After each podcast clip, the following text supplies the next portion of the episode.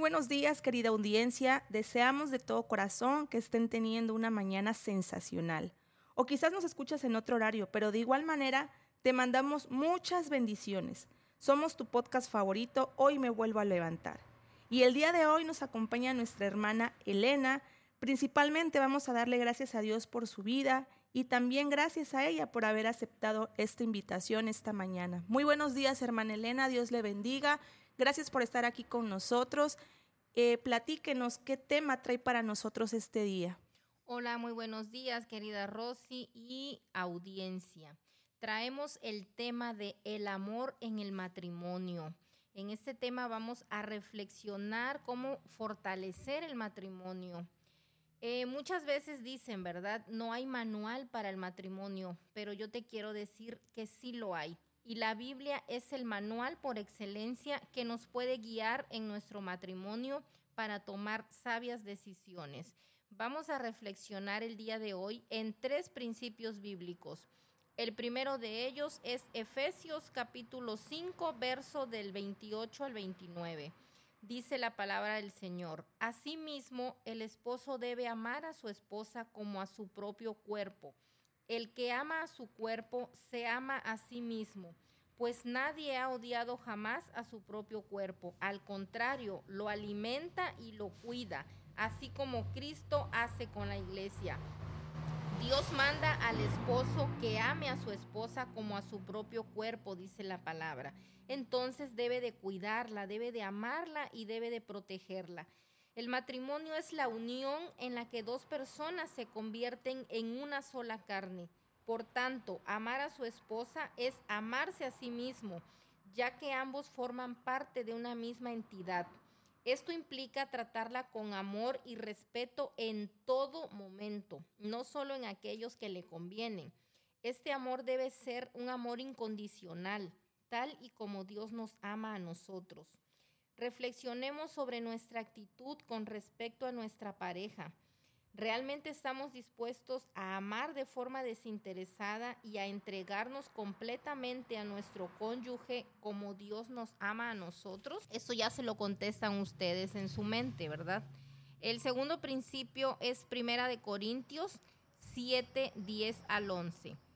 Dice, pero a los que están unidos en matrimonio, mando no yo, sino el Señor, que la mujer no se separe del marido, y si se separa, quédese sin casar o reconcíliese con su marido, y que el marido no abandone a su mujer. El matrimonio es una institución sagrada y el Señor quiere que sea respetado y orado.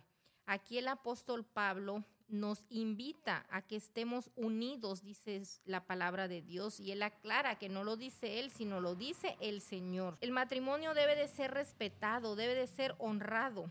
Dios creó al hombre y a la mujer para ayudarse mutuamente en todo, en todo lo que se les presente en la vida, no en unas cosas sí y en otras no, sino en todo. Sin embargo, en el mundo actual vemos muchos matrimonios que están en crisis ya no quieren estar casados y se casan sin contemplar lo que realmente implica. Y si hay problemas, simplemente quieren terminar, quieren separarse, quieren divorciarse. Pero la palabra de Dios nos dice que no deberíamos tomar esta decisión impulsivamente. El compromiso es una de las claves para mantener el matrimonio fuerte. Las parejas deben comprometerse a hacer todo lo posible para que su matrimonio funcione y prospere incluso en esos momentos difíciles. La comunicación es una herramienta importante para lograr esto. Las parejas deben de hablar sobre sus problemas y sobre sus preocupaciones y trabajar juntos para encontrar la solución.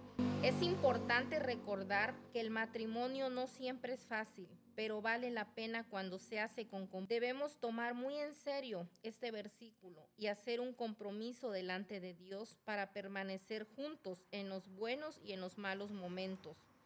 Las dificultades van a aparecer, pero debemos aprender a enfrentarlas juntos y no permitir que la tentación o el rencor nos aleje del camino de Dios. Y por último, pero no menos importante, vamos a ver el tercer principio, vamos a ver qué nos dice Primera de Pedro capítulo 4 verso 8. Dice la palabra del Señor, Sobre todo, ámense los unos a los otros profundamente, porque el amor cubre multitud de pecados.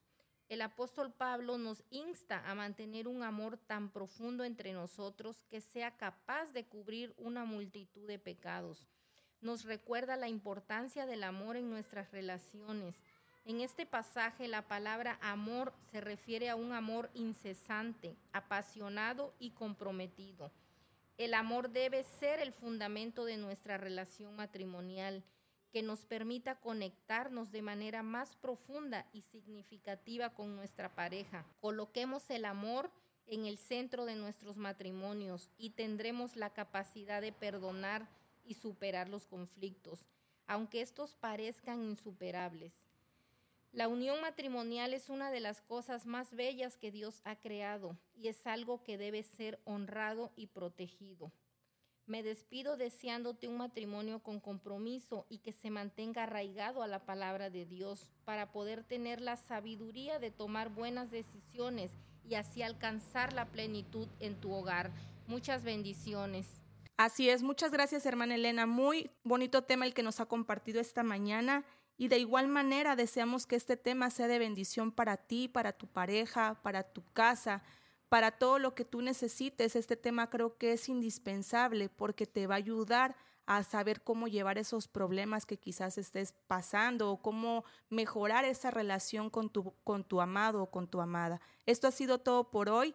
Te mandamos muchas bendiciones y te recordamos que somos Iglesia Pan de Vida Puente Moreno. Nos daría muchísimo gusto verte congregado aquí. Hay servicios los días miércoles a las 8 de la noche y los domingos a las 11 de la mañana y a las 5 de la tarde. Y así llegamos al final de otro amanecer. En hoy me vuelvo a levantar.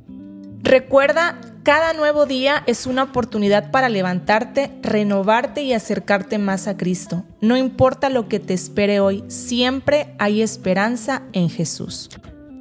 Te invitamos a que compartas este podcast con quienes te rodean Juntos podemos construir una comunidad que encuentra inspiración y fuerza en la palabra de Dios.